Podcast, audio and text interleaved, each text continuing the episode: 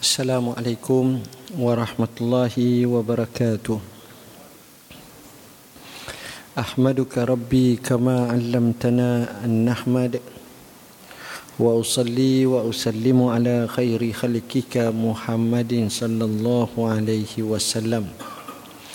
Asyhadu an la ilaha illallah wahdahu la syarikalah wa asyhadu anna Muhammadan abduhu wa rasuluh. Allahumma salli wa sallim ala sayyidina Muhammad wa ala alihi wa sahbihi wa barik wa sallim, amma ba'd. Sahibul Fadilah Tuan Imam, pengurusi majlis, pengurusi masjid, barisan jawatan kuasanya, orang-orang besar kawasan ini, tok-tok guru, para alim ulama, hadirin hadirat, para ibu bapa, anak-anak yang dirahmati Allah sekalian. Alhamdulillah, pada malam ni insya-Allah satu tajuk yang jarang saya ceramah, tapi tajuk dipilih mentaati Allah dan ulil amri. Tuan-tuan, yang pertama sekali marilah sama-sama kita rafakkan setinggi kesyukuran pada Allah kerana kita dapat hidup dengan aman damai, dan Allah bagi kaki kita ni boleh melangkah ke masjid, ke surau. Dan sebenarnya ni antara nikmat yang kadang-kadang kita terlepas pandang. Betapa ramainya orang tak dapat nak pergi ke masjid surau, tapi kita dapat pergi ke masjid surau. Nikmat tuan-tuan. Nikmat ini mungkin kita rasa, tetapi lebih kita terasa bila mana kita berada di alam yang lain, di alam kubur, kerana ia akan diletakkan dalam mizan hasanat kita, dipahlakan Allah dengan kelebihan nas yang cukup banyak. Hadirin hadirat, muslimin muslimat yang dirahmati Allah, mungkin saya tidak akan terikat dengan tajuk secara khususi, tapi saya akan bincangkan juga bagaimana bentuk cara lebih umum melihat sudut pandang yang pelbagai. Dalam kehidupan manusia, Allah jadikan manusia ada akal, tapi akal saja tak boleh. Diturunkan padanya beberapa panduan dan hidayah. Antara panduan dan hidayah yang Allah turunkan melalui kitabnya dan juga melalui Rasulnya. Bergabung dua ini untuk membentulkan kehidupan manusia yang bukan bersandarkan kepada akalan semata-mata. Jadinya manusia tuan-tuan, bila tengok Al-Quran, maka dia tidak jadi sesak barak. Tengok hadis, dia tahu pedoman hidup dia. Itulah menyebabkan manusia dapat hidup dengan baik. Banyak percubaan manusia nak jadi baik. Makanya dengan kebijaksanaan semata-mata dan akalan semata-mata, akhirnya mereka tak betul pun. Sebagaimana ada orang berkiblatkan kepada akal semata-mata, terutamanya filsuf dan ahli falsafah. Mereka ini telah mengutarakan pandangan yang pelik dan songsang, termasuk bikidamil alam. Alam ni ada nature semula jadi dan tak ada penjadinya. Ada-ada gitu je lah. Maka fahaman ini menafikan yang dinaskan oleh Al-Quranul Karim, oleh hadis Nabi SAW. Segala alam selain daripada Allah namanya makhluk, ciptaan Tuhan. Jadinya kalau ini berlaku, maka kita faham manusia walaupun ada akal sejenius mana pun mereka, tak kala mereka bertembung dengan nas ilahi dan mereka tak percaya, mereka tak ada apa-apa. Kita baca sejarah-sejarah orang hebat, Albert Einstein, Termasuk sekarang ni Stephen Hawking. Kita baca lagi sejarah tokoh-tokoh yang bukan Islam yang hebat. Sebenarnya mereka lompang dalam hidup mereka. Ada kekurangan yang mereka tak sedar, tapi begitu hebat terwujud dalam kehidupan mereka. Justru menekuni dan memahami akan hakikat ini, sebenarnya kita sepatutnya dalam menuju ke arah yang jauh lebih baik daripada itu, di mana kita adanya panduan kitabullah dan sunnah Rasulullah sallallahu alaihi wasallam, baru betul hidup. Baik. Tengok kepada manusia barat dan timur, utara dan selatan, macam-macam manusia. Apabila kita tengok, seolah-olah tak berlaku satu perimbangan hidup. Yang kaya raya, yang terkenal dengan bangsa tamadun, oleh kerana iman tak ada, kita tak tahu apa matlamat kehidupan. Contohnya di Jepun, pembunuhan diri paling banyak. Kenapa ini berlaku? Sedangkan mereka dianggap sebagai high class, rajin, high tech. Tapi tak. Kita tengok satu lagi golongan yang mana mereka ini terkenal dengan marahan. Juga kehidupan sukar. Nak makan payah, nak minum payah, nak cari satu pasang pakaian payah, dalam keadaan sukar. Jadi ada nung hebat, nung sukar. Dua-dua ini dalam masalah yang tersendiri. Tengok. Kita tak bincang dari segi adab budaya. Kita tak bincang keterampilan kemanusiaan. Peringkat basic kemanusiaan. Kita tak naik lagi sifat yang lebih tinggi, keihsanan. Ni sekadar baru insaniyatul insan, nak mendapatkan manusiawi daripada manusia. Itu pun sukar. Sementelahan lagi sifat ihsani, kebaikan yang luar biasa. Yang mana mereka ini begitu mengenali Allah. Wahsinu innallaha yuhibbul muhsinin. Dan hendaklah kamu berihsan kerana Allah amat suka kepada orang yang berihsan. Itu secara umum yang saya nak sebut manusia ni, tuan-tuan. Dan manusia ini, dia punya siasahnya pelik. Caranya pelik. Dia tidak macam orang lain. Semalam, ada seorang tokoh hadis besar daripada Yaman datang bertemu dengan saya, pergi pejabat. Namanya Syekh Alamah Hassan Haidar. Dia hafal banyak hadis, banyak sungguh. Memang jenis orang yang duk tengok hadis je. Jadi bercakap dengan saya, kemudian saya ajak naik kereta, ajak pergi dekat pondok moden yang kita ada bawah Mawi. Sedang bercakap dalam kereta, saya tanya dia, saya kata, awak ni sebelah mana?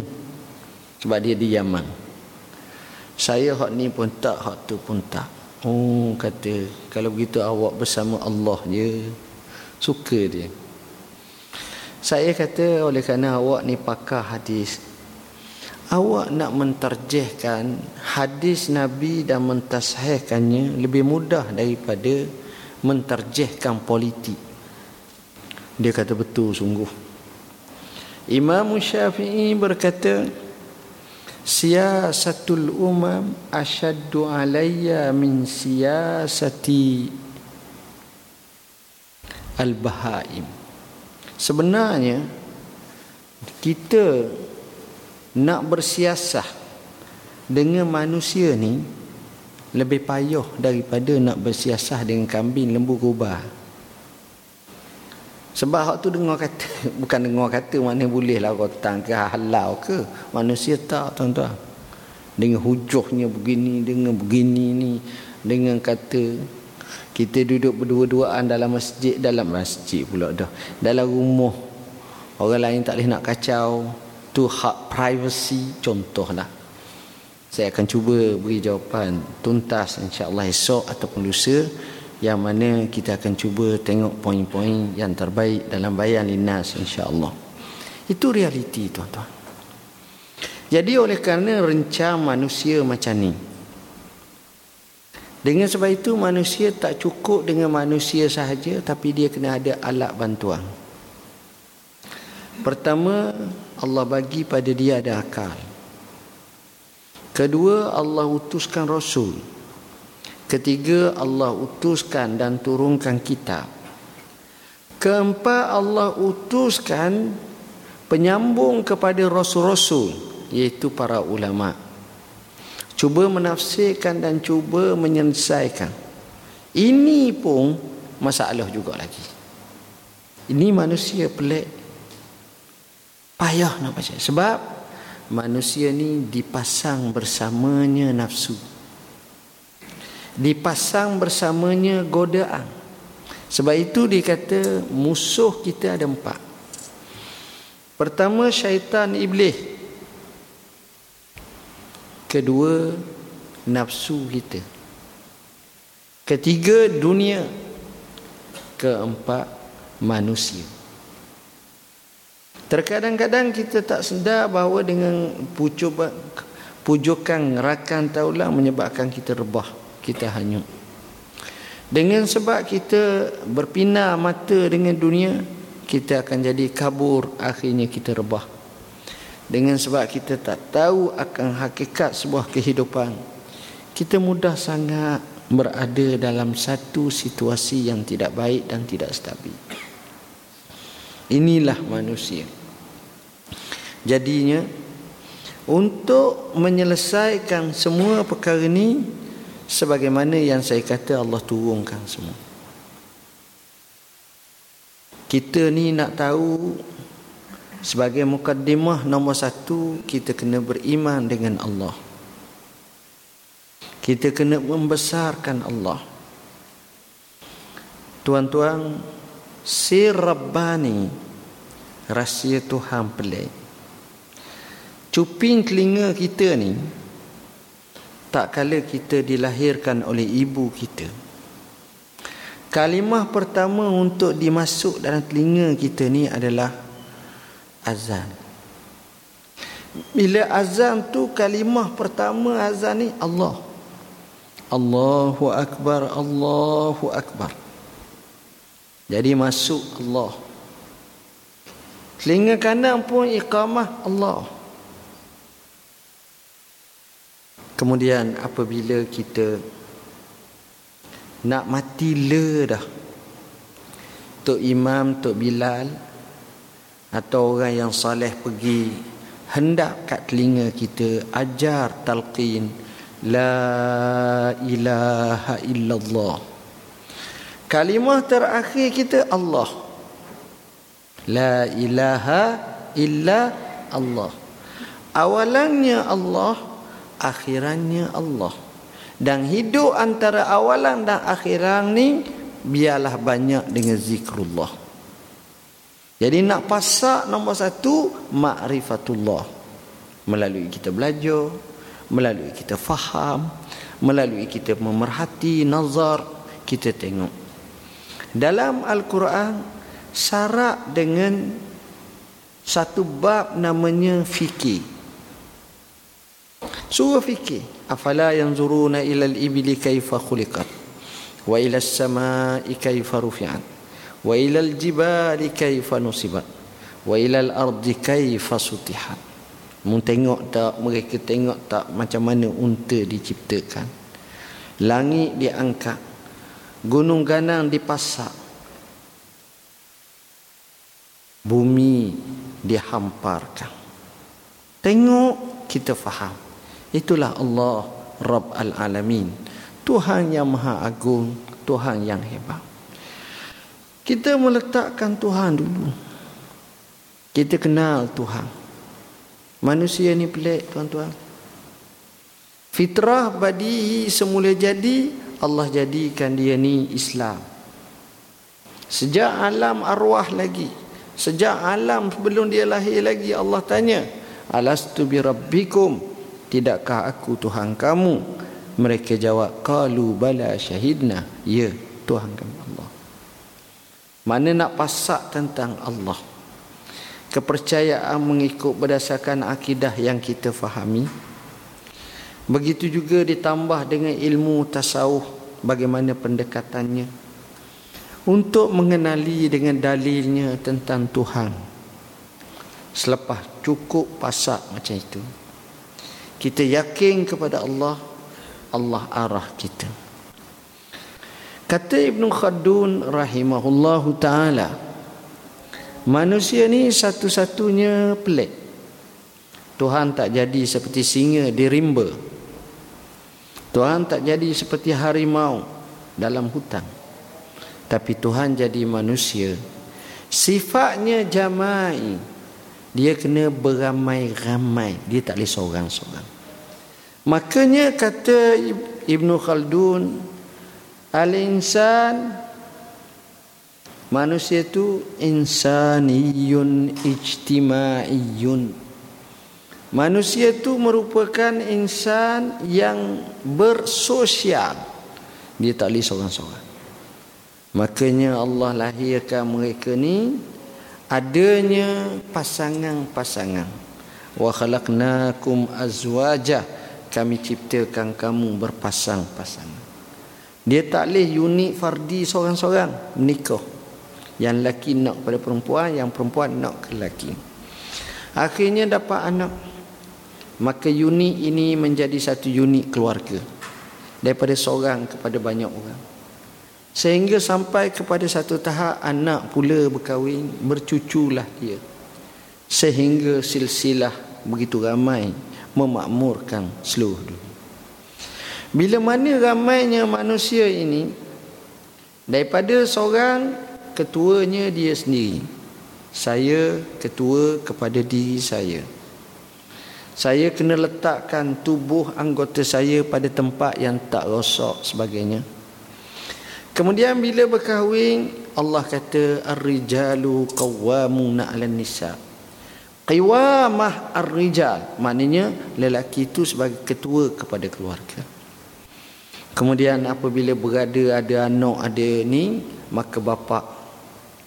Adanya cucu maka atuk. Jumlah yang daripada satu unit kepada unit-unit yang banyak ini, maka di situ adanya syekh kabilah, ketua kampung. Adanya lebih besar daripada itu. Tujuannya bila ada supaya boleh menyelesaikan masalah. Maka di situ lahirlah pemimpin daripada satu tahap kepada satu tahap sampailah kepada menguasai negeri, negara dan ummah. Tujuannya apa? Supaya satu keselarasan dalam hal umum yang mana mesti dikanunkan supaya mereka patuh semua sekali. Makanya yang ini akan membawa kepada kestabilan ummah dan keadaan yang mundabit. Tetapi jika sekiranya tidak ada, masing-masing menunjukkan kuasa, masing-masing sentiasa bertelengkah, natijahnya cukup parah. Inilah yang berlaku huru-hara. Pengalaman yang digambarkan dalam sejarah sebelum Islam.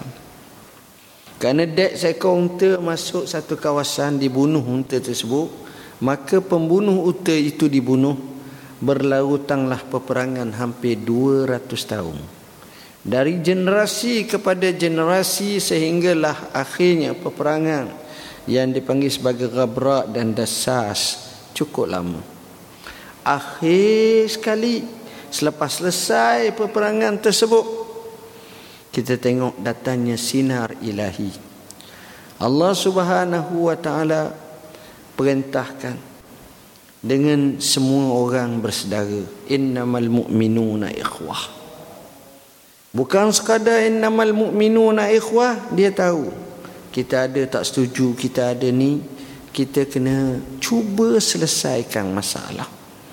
Selesaikan masalah inilah Islam suruh ada asas rojoknya. Fa in tanaza'tum fi syai'in farudduhu ila Allah war rasul in kuntum tu'minuna billahi wal yaumil akhir, zalika khairun wa ahsanu ta'wila. Kalau kamu bertelengkah dalam satu-satu perkara, maka rujuklah kepada Allah dan Rasul. Kalau kamu beriman dengan Allah, itu cara dia dalam Islam. Jadinya dengan cara macam itu mereka bergabung balik di bawah satu bumbung, di bawah satu jamaah yang mana diketuakan oleh amir, oleh pemerintah, oleh pemimpin, di mana pemimpin-pemimpin ini akan melantik pemimpin yang utama, dipanggil sebagai imamatul uzma, kepimpinan utama, peringkat negeri, peringkat negara, peringkat daulah, peringkat yang lebih besar lagi. Tujuannya mereka menjaga hak rakyat masing-masing. Benarlah kata Mawardi dalam kitabnya Al-Ahkam Sultaniyah, antara lain dia menyebut tentang tugasan pemerintah ni. Makanya dengan tugasan tersebut, bila keadaan macam ini, maka disitulah tertaklifnya ketaatan kita kepada pemerintah. Maka Nas menyebut, ya ayyuhallazina amanu ati'ullah wa ati'ur rasul wa ulil amri minkum. Hai orang yang beriman, taatlah kamu kepada Allah, kepada Rasul dan juga pemerintah di kalangan kamu. Menariknya, bila Allah sebut taat kepada Allah dan taat kepada Rasul, kalimah taat itu diwujudkan. Tetapi apabila kepada pemerintah, maka hanya waw ataf sahaja tanpa menyebut taatlah kepada pemerintah. Dalam bahasa yang kita terjemah secara zahirul ayah atau literature ayah menunjukkan, hai orang beriman, taatlah kamu kepada Allah dan taatlah kamu kepada Rasul dan kepada pemerintah di kalangan kamu. Tanpa wujudnya wa ati'u ulil amri minkum menunjukkan taat kepada pemerintah bersifat muqayyad. Apa makna muqayyad? Maknanya tengok perkara yang bertentangan dengan apa yang mentaati Allah dan Rasul tak boleh taat. Contohnya dalam maksiat, dalam derhaka, kerana Nabi menyatakan la ta'ata li makhluqin fi maksiatil khaliq. Tidak boleh kita taat kepada yang menderhaka kepada Allah. Tak boleh. Kenapa? Kerana taat kepada Allah itulah yang utama. Sehingga Nabi SAW bersabda, afdalul jihad kalimatu haqqin inda sultanin jair.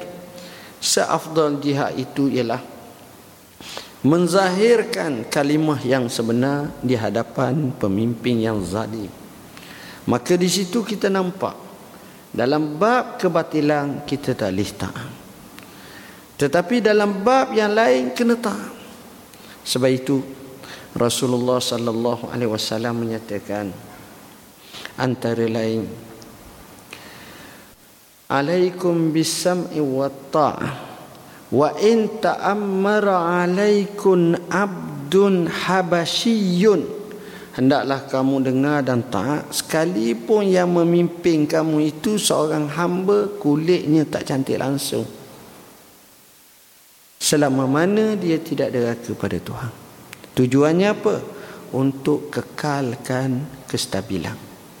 Tuan-tuan, jika sekiranya kita tengok dalam isu ni, timbang taranya terlalu banyak. Dalam sejarah Islam ada pemimpin yang baik, Masya Allah. Dan dalam sejarah Islam ada pemimpin yang zalim. Dalam sejarah Islam ada pemimpin yang baik, yang saleh. Tapi dalam sejarah Islam juga ada pemimpin yang zalim. Macam mana para ulama mengambil keadaan macam itu? Yang hak taat, yang salih ni tak ada pertikai, memang itu sebesar-besar kelebihan. Ahmad bin Hanbal, imam terkenal, berkata, kalau aku diberi 17 doa mustajab, maka 16 doa aku doa untuk pemimpin. Tujuannya apa? Baiknya dia akan baiknya khalayak ummah, Rosaknya dia masalah, tuan-tuan. Kita rosak kita seorang je, tapi bila dia rosak mempengaruhi semua. Sebab annasu ala dini mulukihim, manusia di atas agama pemimpin mereka. Dalam Al-Iqad Al-Farid disebut kisah bila mana ditanya seorang ulama tentang macam mana pemimpin. Mereka kata pemimpin ni, hak rakyat ni banyak dia akan ikut. Macam mana? Ada seorang khalifah zaman dulu, dia minat sangat pakai pakaian cantik-cantik. Makanya tailor-tailor ni, tukang-tukang jahit ni, sentiasa mereka desain terkini. Mengakibatkan khalifah sekali sahaja pakai baju dalam satu majlis, baju tu tak payah dia pakai lagi, sebab di sana ada set pakaian yang sedang menunggu untuk dipakai terlalu banyak. Maka rakyat sibuk dengan rekaan fashion dengan pelbagai bentuk, semua jenama, semua gaya, style. Hebat, tuan-tuan. Khalifah ini meninggal dunia. Naik pula seorang lagi khalifah, suka masakan sedap-sedap. Maka ketika itu syekh pula gemuk-gemuk. Syekh reka masakan macam-macam. Masakan ni. Jadi khalifah ni sentiasa dapat menu-menu terkini, up to date dan the latest. Oh, hok ni sedap, hok ni tak, macam-macam. Ada orang kata khalifah tu pun mati kerana makan itik sampai 6 ekor. Cekik tulang ke apa, mati. Akhir sekali naik pula seorang khalifah. Khalifah ini suka sembahyang malam. Khalifah ini adalah Khalifah Umar Ibn Abdul Aziz. Bermula khalifahnya tahun 99 Hijrah, berakhir pada tahun 101 Hijrah. 2 tahun lebih sikit ya. Tak dam 1 term pilihan raya, tuan-tuan. Pendek je. Tapi Allah bagi dia ni kelebihan luar biasa. Rakyat dia pagi-pagi dah mayang tu pergi kedai minum air, makan, duk buat. Masing-masing termenung. Allah. Tepuk dahi masing-masing. Kenapa saya? Anas mayang semalam boleh 8 rakaat. Orang ni kata anak pun sikit kok dapat 12 Orang ni kata alhamdulillah ana semalam dapat juga 25. Orang ni kata alhamdulillah ana boleh 90 rakaat. Contohlah. Sibuk rokok. Kita rokok. Tak suka rokok, uip. Ha, tengok tu. Lain macam. Dia bincang hak tu sebab khalifah masa tu. Tengok tuan-tuan. Jadi pengaruh tu cukup kuat sangat. Bila Allah Subhanahu Wa Taala suruh ni supaya benda ni jadi stabil, tuan-tuan. Benar kadang-kadang ada yang tak betul. Contohnya Hajjaj bin Yusuf As-Sakafai. Hajjaj ini mula begitu rapat dengan khalifah sejak daripada Abdul Malik bin Marwan. Daripada Abdul Malik bin Marwan turun kepada Hisyam bin Abdul Malik. Begitu juga dengan Al-Walid bin Abdul Malik. Semuanya ini adalah Hajjaj sebagai tangan yang kuat. Hajjaj ni tuan-tuan backing. Dia bukan backing dengan mulut, dia backing dengan pedang. Dia ni orang cerita tubuhnya kecil, kuruh lah. Orangnya kuruh, tapi orang tengok orang takut dia. Backing sangat. Baginya kalau pacung orang tu depan tu je, tak mabuk darah dia. Kita tangan sikit pun 2 malam tak boleh tidur. Tengok sembelih hayang ada orang tu siapa tak tahan kata. Contoh ni Hajjaj. Kalau dia nak marah satu kawasan yang nak memberontak, ni cara dia. Dia pergi kat kawasan tu, dia ceramah sepatah. Dia kata, inni ara ru'usakum qad aina'an fahana qatafuha. Sedara-sedara semua, Aku duk nampak sekarang ni pala-pala kamu ni semuanya dah masak sesuai untuk dipetik.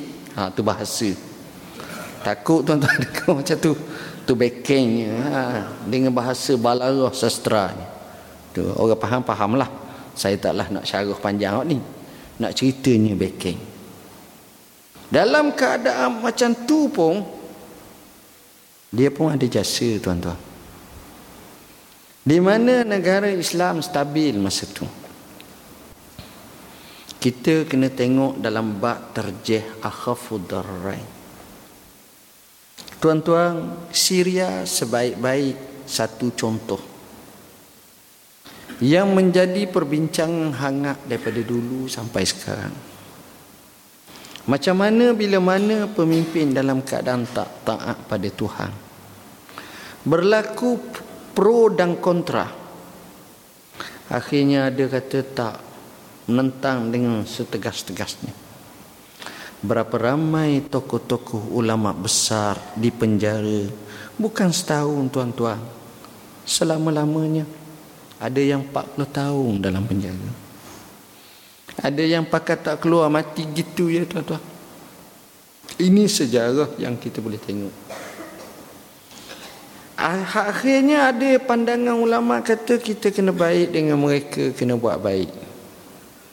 Maka negara pun okey, aman, dan adalah majlis pengajaran di masjid, di surau. Adalah majlis okey. Tiba-tiba apa yang berlaku, timbul masalah. Bila timbul masalah, di situlah ulama pecah lagi. Hak ni kata tak boleh, hak ni kata menentang, hak ni buat dalil Allah. Akhirnya mereka mengamuk. Ratusan ribu menuju jutaan yang mati. Setiap hari tak ada hari melainkan bom sana, bom sini. Ya Allah. Tuan-tuan tahulah apa yang berlaku. Yang cedera berapa ramai, yang jadi pelarian tak kurang 5-6 juta. Di Turki baik, di Lebanon, termasuk di Jordan, termasuk setengah di negeri Arab. Kesian. Tuan-tuan tahu tak makna pelarian? Makna pelarian ni statusnya kesian tuan-tuan. Doalah pada Tuhan jangan kita menjadi pelarian daripada negara kita.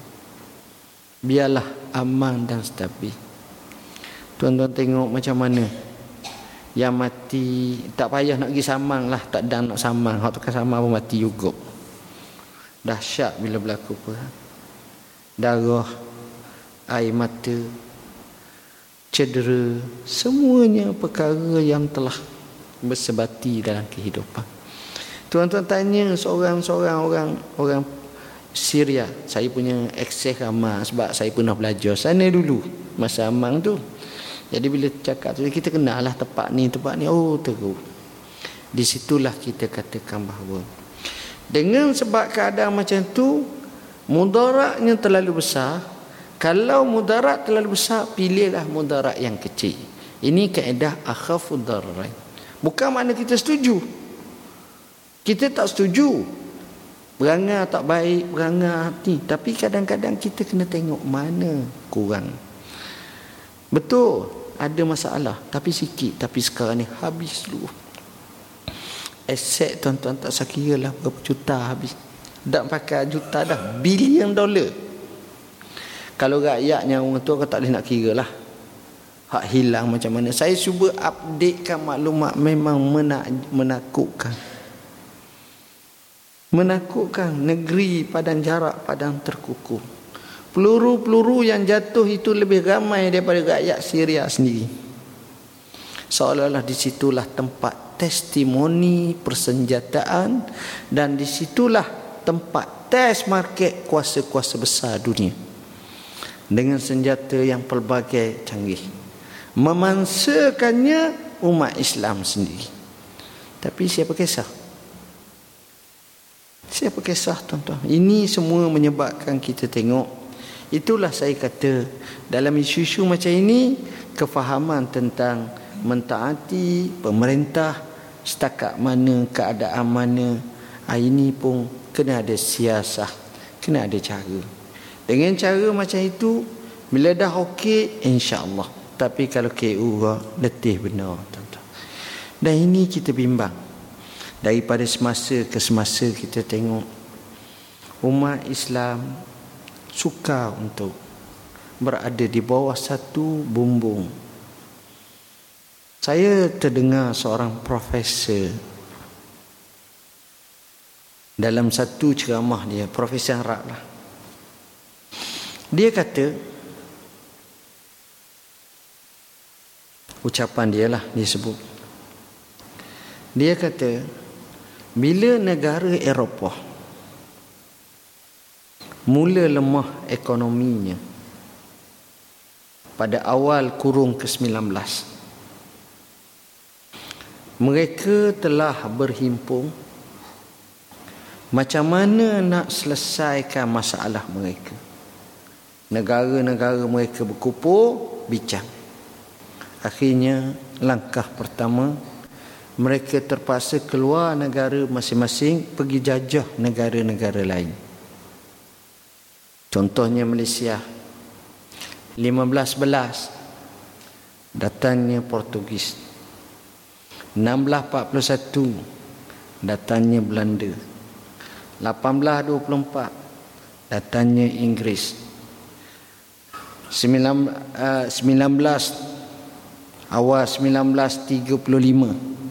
datangnya Jepun, 1945 patah balik Inggeris, Jepun lewat sikit 1940 dekat-dekat, sampailah merdeka 1957, 31 Ogos. Itu senario. Kita tengok di Indonesia datangnya Belanda. Kita tahu syarikat Hindia Timur, Belanda menjajah. Belanda tak bertembung dengan Inggeris kecuali sikit je. Bila mereka tengok, mereka lari, mereka kawasan-kawasan lain.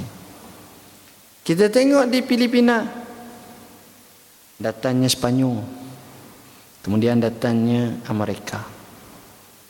Kita tengok di Afrika, Mesir dan Sudan, Inggeris menguasai ini.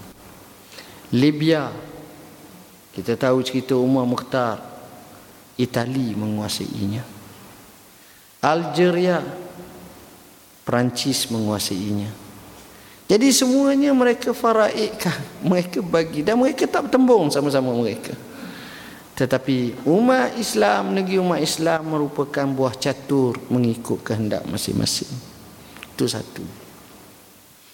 Kedua, mereka akan cuba buat satu sistem pecah dan perintah. Makanya pecahan ini kita kena tubuh blok-blok. Blok timur, blok barat, blok utara, blok selatan. Boleh blok, kita blok-blokkan supaya masing-masing bawa sensitiviti. Sama ada asabiah perkauman, sama ada asabiah kenegerian, sama ada asabiah bangsa, sama ada asabiah lugah bahasa, sama ada asabiah warna kulit. Hatta kepada mazhab mereka juga akan bertelengkar. Mereka akan masuk. Para ulama duk bincang isu-isu remeh-temeh. Bincang isu berkenaan dengan kalau anjing tu kahwin dengan kambing, maka jadi kanjing. Apakah boleh makan ke tidak? Maka ulama ni beri fatwa boleh makan. Hak ni kata kena tengok, kalau debek boleh makan, kalau nyalok tak boleh makan. Hak ni pula kata tengok, dia ni makan daging ke makan rupuk. Kalau makan daging tu perangai anjing tak boleh makan. Kalau makan rupuk boleh makan. Hak ni kata tengok dia bertanduk ke tak. Kalau bertanduk makan. Hak ni tengok kata mulutnya jelai ke tak. Jelai tak boleh makan. Hak ni kata bertaring ke tak. Bertaring tak boleh makan. Hak ni kata kena tengok dia pula jenis makan melopak menterkam ke makan macam biasa. Hak ni pula kata kena tengok rupa bentuk macam mana. Kalau separuh anjing, separuh kambing, hak separuh kambing tu boleh makan, hak separuh anjing tak boleh makan. Bah, habis masa. Ini dipanggil fiqh iftiradi. Yang mana di situlah dia dok syok. Sedangkan realitinya negara dijajah oleh ummah yang lain. Akhirnya ini yang berlaku. Inilah yang menjadikan kita lemah, yang kadang-kadang kita tengok dalam keadaan skop yang kecil, tapi sebenarnya musuh tengok dalam bentuk global. Tuan tengok apa kata Menteri Israel, Perdana Menteri Israel. Kita ni hak dulu, bukan sekarang. Hak dulu, hak sekarang ni lain. Benjamin Netanyahu dulu awal lagi. Kita boleh menguasai orang Arab bukan kerana kebijaksanaan kita, tetapi kerana kebodohan mereka. Kan susah. Faham tak bahasa? Mana mereka tak sedik balas mana kau sebenarnya. Kita menguasai orang Arab ni bukan kerana kebijaksanaan kita, tapi kerana mereka ni bodoh doa lalu. Masuk kena berhenti dah ni. Nak azam. Kenapa nak mendengung nak balik semua? Saya ingat saya nak tutup selalulah. Sekejap saya tunggu. Saya nak tutup. Lepas tu azam. Tak sapa dah. Jadi tuan-tuan, kalau kita tengok macam tu, sebab saya di masjid negeri biasa saya pendek ceramah tu, saya pun kejutnya tajuk ni tak apa sesuai cakap panjang. Tuan-tuan, berdasarkan kepada itu kita faham bahawa perlu ada keselarasan antara kita. Perlu kita faham duduk perkara sebenarnya. Dan tuan-tuan, tajuk seperti ini kalau boleh kita buat pelbagai dimensi. Kita tengok dari sudut ni sejarah, cukup menarik. Sejarah menjadi guru yang terbaik dalam rawatan kehidupan manusia. Saya rasa saya pun tak boleh nak cakap panjang sangat. Cukuplah dalam buku ni pun saya telah sebut adab, ilmu, tinta nasihat ilmu dan juga Q&A. Dan hak paling banyak saya telah bahaskan dalam isu ni sebahagian daripada hadis-hadis berkenaan bitanah, berkenaan dengan tanggungjawab kita semua. Kebetulan saya daripada pagi tadi tuan-tuan tak ada nak berehat. Jadi sampai malam saya pun rasa letih benar. Jadi insya-Allah lah lain kali saya mungkin panjangkan lagi. Bismillahirrahmanirrahim. Allahumma faqihna fid din, alimna ta'wil, Allahumma ja'alna minal ladzina yastami'una al-qawla fayattabi'una ahsana. Allahumma rabbana atina fid dunya hasanah wa fil akhirati hasanatan wa qina azabannar. Wa sallallahu ala sayyidina Muhammadin wa ala alihi wasallam. Walhamdulillahirabbil alamin. Wassalamu alaikum warahmatullahi wabarakatuh.